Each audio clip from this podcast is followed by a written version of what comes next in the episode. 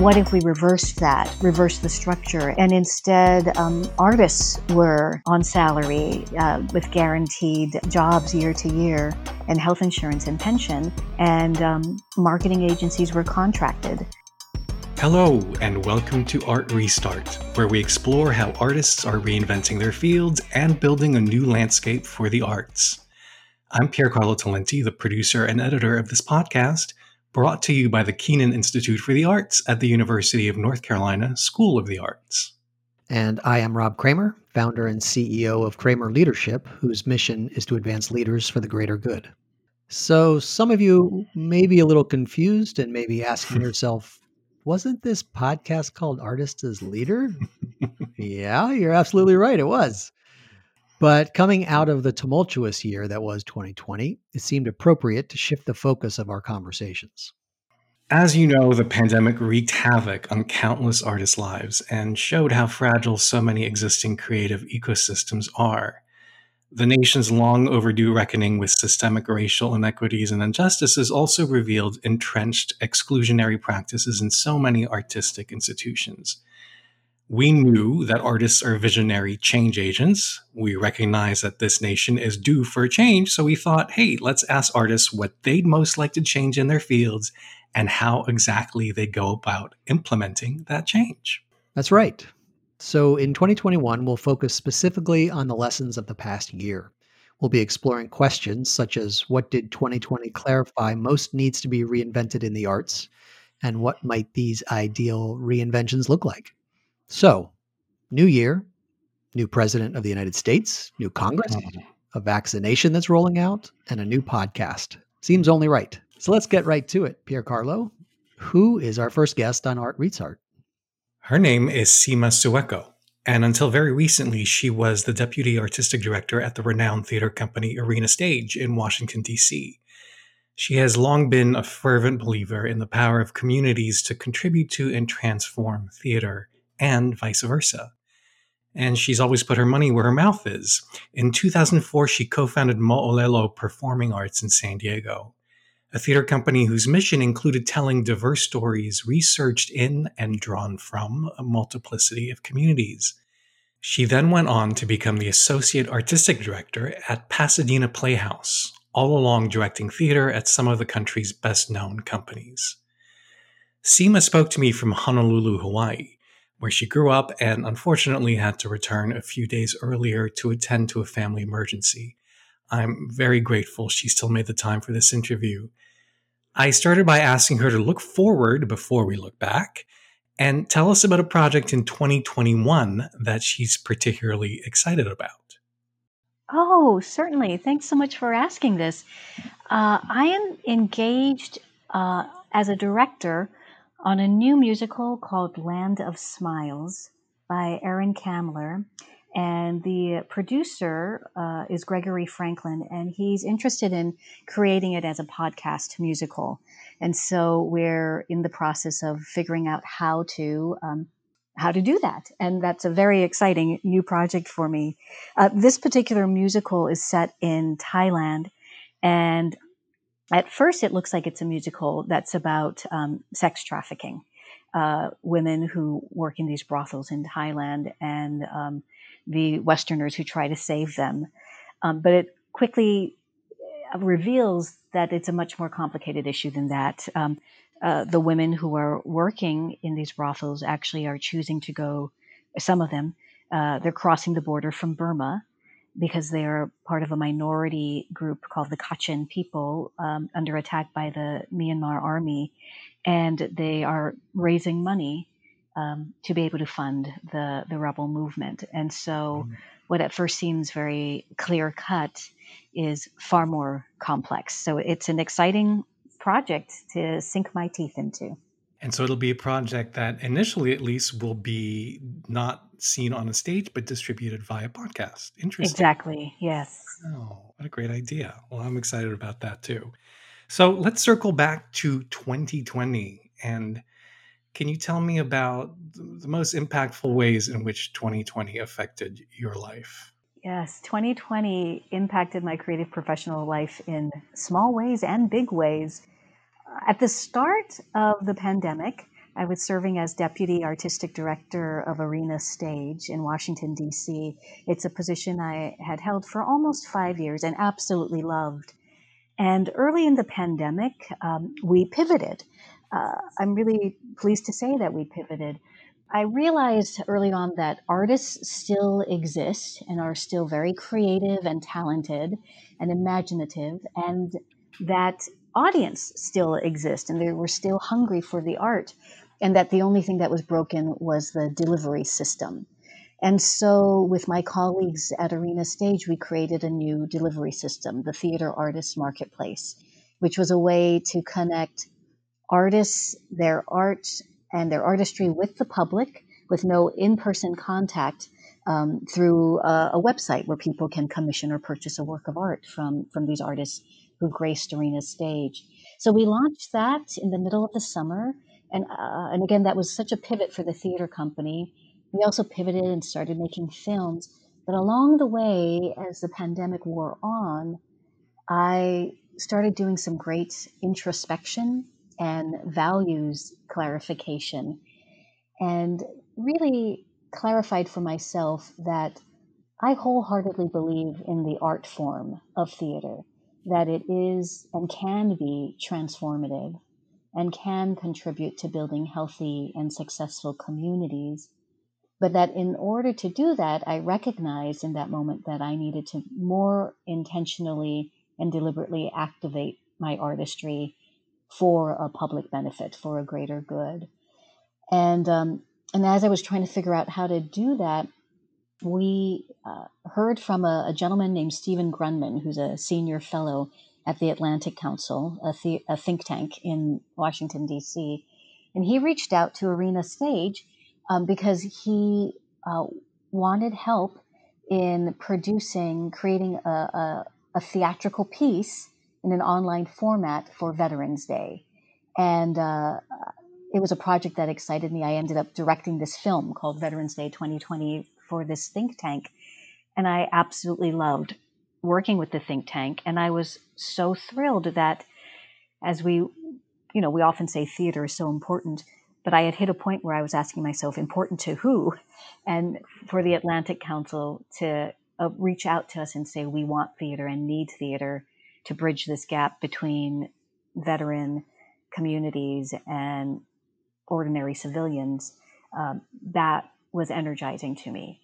So that led me to embark on a new initiative of of trying to um, activate my art form, animate animate my work uh, for the greater good, and to try to solve problems. So I sunsetted my position as deputy artistic director at Arena Stage on December 15th and uh, have embarked on this new initiative.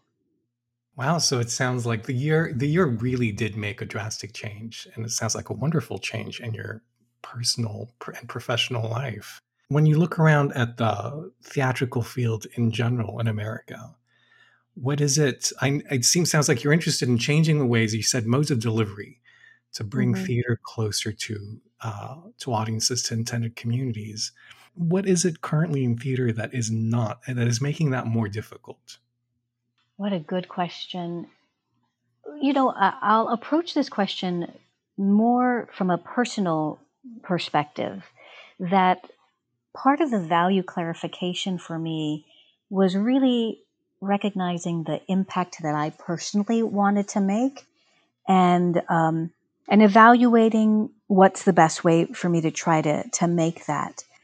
Um, and and a recognition that working within a theater organization had been what I what I did for a good majority of my um, professional career, um, but that maybe there were other ways to just try to make a, a direct impact. So I guess let, let me see if I can try to answer your question in another way. Um, I, I had a recognition as I looked closer and closer at our organization and at theaters across the nation that um, the artistic departments in many of these theaters, these large theaters, is often uh, they're often the smallest departments, and um, the largest departments might be marketing and communications or the development fundraising department, um, but the artistic is the smallest. And then maybe the next largest is production, the, the folks who um, build the scenery, um, you know, uh, put up the lights, it, uh, build the costumes, etc. But that in those production departments, a good majority of the employees are actually um, contracted seasonally or hmm. paid hourly. And so, as I just started thinking about a budget as a reflection of values, it became, it seemed to me that the, these structures were undervaluing art and artists and artisans, even though that is what they do make theater. And, right, um, because the average audience uh, member would be probably very shocked to learn that the artistic staff was actually by far the smallest staff. Exactly, and I and I realized, you know, part of my values is actually really um, centering um, artists and animating artists to be able to not only you know tell a beautiful story or paint a beautiful picture, but to activate that that work for for a greater good. And by sort of sidelining the artist, I felt like I um, would not be able to do that within that structure. But outside of the structure, and maybe in partnership with the structure, but from coming from the outside, I, I might be able to have a, a, a better chance at fulfilling and living out my values. So tell us, for, for people who, who don't know the way uh, institutional theaters work, why is why is that imbalance currently? Why does it currently exist? Oh boy. uh, I think we'd probably have to ask a number of people to get an answer to, to that question. Uh, I mean, as these institutions grew, you know, they're, they're uh, I, am talking about the nonprofit theater model. Right. And um, marketing and development departments got created to be able to fulfill the needs of a subscription program and um, help pay the overhead of the building and um, and I think they just grew to be machines. Now, Arena Stage pre-pandemic was a high functioning machine that would produce 10 uh, robust productions a year, a number of world premieres. But to do it, it it relied on this structure, which I have to admit, as I worked within the structure, I was quite blind to uh, that sort of uh, inequity between artists, artisan, and um, and admin. And in the pandemic, when we needed to really pivot very quickly, was when I started seeing um, that imbalance, that admin to artist ratio imbalance. What made what made you see it particularly in the pandemic? Well, I could see how artists were pivoting quite quickly, and uh, but I felt a weight on the administrative side hmm. that um, was not pivoting or moving at a at a slower weight rate or even not wanting to pivot um, because it was a structure that knew how to do what it did uh, which is you know produce 10 shows a year which was not going to happen. Um, and so there was a reluctance i think uh, amongst some on the admin side to pivot. And that, that internal tension um, I guess, like I said, my values were I, I knew where I wanted to be and I wanted to pivot. And um, rather than uh, fight it or try to fix people internally, um, because I wouldn't want anybody to fix me, you know, I know how, how impossible that is. I just thought, well, let me, I want to go where I can make the impact. And um, that's what led to that change. In the current model of institutional nonprofit theaters, if you could go about changing this imbalance that you talk about between artistic and administrative supportive staff, how would you go about changing that? Well, you know, uh, the commercial Broadway model, um, uh, in that model, the marketing department is contracted for the production. Marketing companies and agencies compete to be the one to promote that particular show. And um, a Broadway producer who wants to put up a Broadway play mm-hmm. uh, would ask for bids from marketing and advertising companies. Yep. He, he wouldn't have them on his staff or her staff. Um, that's my understanding. Yes, exactly. And so, just as um, it, you know, we audition actors, they we ask for bids from actors, right, um, to do a show. Uh, what if we reversed that, reversed the structure, and instead um, artists were on salary uh, with guaranteed jobs year to year and health insurance and pension, and um, marketing agencies were contracted to uh, to compete to help tell the story uh, out to the public and promote a show. So that's one thing to to examine: who is on salary and who is contracted, and and why how um, how are your projects or the way you're envisioning your career going forward? How do you think that might be a useful model for all sorts of theater artists? How could mm-hmm. what you're doing translate to the field as a whole? Well, I think our field as a whole has always suffered from not having enough job opportunities. Even pre pandemic, there were never enough jobs for artists for the number of artists trained in university programs and conservatories and and those also who don't go through those programs. We there was a lack of work. And um, i think part of what i'm trying to do is also surface new employers in different sectors for the artists. So for example this project with the think tank with the atlantic council they funded the making of that film that allowed us to contract not just me as the director, but nine actors, a theater sound designer, a theater projection designer, and um, you know put artists at work doing what artists do. And so thinking about that, other sectors that might be able to to hire artists, employ artists to help them animate their stories, heal their communities, uh, solve problems, but doing what artists do. I had heard a radio story on um, a woman who was a writer in residence at a hospital, and, and she had been there before the pandemic. And her work was not to serve the patients as writer in residence, but to serve the staff. Hmm. And um, the staff, which was, you know, stressed and um, overworked. And she formed writing groups and would mentor them on their writing. And it just provided a creative outlet which uh, was healing and, and uh, served as a way to balance out the work they do. And so, yeah, early in the pandemic, as I was thinking about the number of artists who, um, freelance artists who were looking at not just weeks and months without work, but, you know, a year, maybe a year and a half to two years without work, just started thinking, what would, how would they hang out their shingle, you know, uh, mm. and, and what could they offer the, the world? you know, if I were to say to you, Pier Carlo, I'd love for you to be the resident artist of my family, you know, what would you be able to offer us?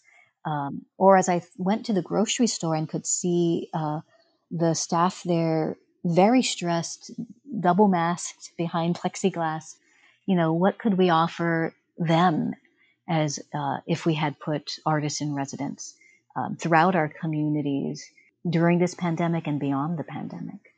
I wonder if you can talk a little bit about terms of the pivot that you made based on on questioning your own values or exploring that. What were the biggest challenges for you in making that decision, making that pivot? And how did you overcome them? Wow, you know, um, I hit a point in August where it actually seemed so very clear to me yeah, it, it, just felt very clear to me that I needed to to make a, a change, and I spoke about it with Molly Smith. Uh, she's the artistic director of Arena Stage. She's my boss, my mentor, and my enduring friend. And when I first shared this uh, this feeling I was having, she was surprised and um, uh, shocked and sad, you know. But she also, as she heard me speak about this very uh, deep need I was I was feeling, she could hear that it was so authentic and true, and ultimately um, was very supportive of me making this change. We, I said to her though, look, it could look very bad if you're that your deputy artistic director, who's a woman of color, is leaving at this moment, and to go to uh, not another job, but to just go out into the world, you know. and um, uh, I, I, said, so let's manage this transition. We're, we're two two smart ladies. We can uh, make it a very elegant transition, uh, and so that she isn't harmed, that I'm not harmed and that it opens up opportunities for others at arena stage um, to to flourish. So um, we spent, you know, that was in August. I think it wasn't until October when we announced it internally and and to the board, um, and then and use the time in those uh, weeks to very deliber- deliberately um, and try as much as possible seamlessly to to do the transition. Wow, two adults acting like adults. That's remarkable. well, Molly is really a remarkable uh, a woman and leader, and we have that the kind of relationship where we can be honest with one another and um, and speak our truths and that's all kudos to her because that's how she leads mm-hmm. and um, and how uh, she taught me through the years that I've known her. Wow, nothing like a national crisis to make you re-examine your values, huh? you know, one thing really struck me. I can really attest from experience to what she's saying about this counterintuitive balance or imbalance in the staffing of regional theaters. At the theater where I worked for many years, if you as a stranger had been dropped into our administrative building and you'd just been asked to wander around and guess what kind of business this was, you know, based on what people were actually doing in the building, you would have guessed we were in the business of fundraising, not making art, because in fact, the fundraising department was larger than the artistic staff by orders of magnitude when I reflect back on entering those buildings, unless you happen to stumble upon the theater space itself, it might look like any office building or just administrative mm-hmm. building or an academic building that you would see anywhere. Uh, it would not be immediately apparent that it's a theater space or an artistic space. Yeah, so it seems uh, intuitive and right that we should find ways to center artists in artistic institutions and let them earn a living. But speaking about the way she re examined your values, Rob, you're a leadership expert and coach, and and of course you frequently help individuals make the kind of career pivots that Seema has made. How does an artist who may not yet have as clear a vision as Seema take stock of her values and then go about making a change to honor those values? Yeah, you know that's a really great question, and and I, I do get that a lot with my clients. Um, sometimes they're clear they want to make a change, sometimes they're not until we start talking about where they are, either in terms of uh, the phase of their career or even the phase of their life. But it's a pretty common topic that'll come up with my coaching clients. So, as this becomes a little more surfaced for folks, something I'll often ask clients to do is what I call a values self assessment. Uh, and as an example, I'll share with you one method that uh, uh, that I do. Uh, I'm happy to share with our listeners. Oh, good. It doesn't yeah. love homework. Good. Transformational homework. We'll take it. Some free coaching for you. So uh, divide mm-hmm. a sheet of paper into three columns, and in the first column, you'll list as many things as you can that you value about your work. And so that's a that's a living document. So at first you might just list out, I don't know, 10, 12 things, but as you think more, the list could get longer. So it's living and breathing. You can constantly add to it, but you you list out what you see as what the things you value about your work. And then in the next column, you do a gut check and you ask yourself uh, on a 1 to 10 scale as I look at these items in the first column, 10 being high, uh, how much do I value this value? So if I value it tremendously, the highest possible, I give it a 10. If I if I sort of value it, I might give it a 3 or a 2. You know, you just sort of do a gut check, don't overthink it. And so you give those numbers uh, for each of your values. And then you go to the third column. And in the third column, you then ask yourself again on a scale of 1 to 10, how well am I doing at getting each of these values met? and and when people do this activity, I, I regularly see uh, it helps them get clear on the congruencies or in, inconsistencies that one has with one's values versus the actions they take hmm. uh, to get those values met, and it can be very very powerful exercise for folks. Additionally, I would ask the client to explore questions, perhaps like uh, uh at this chapter in your life, what's in your control? Are there things you have to accept? Uh, are there components that are non negotiable for you? So, this type of inquiry really uh, tends to prompt an exploration of personal clarity, uh, unearths really the biggest thing I say is it unearths decision making points that they can then own. Oftentimes, when people are going through career transitions, they feel like a lot of things are out of their control. And this allows them to mm-hmm. find things that are in their control they can make clear decisions about.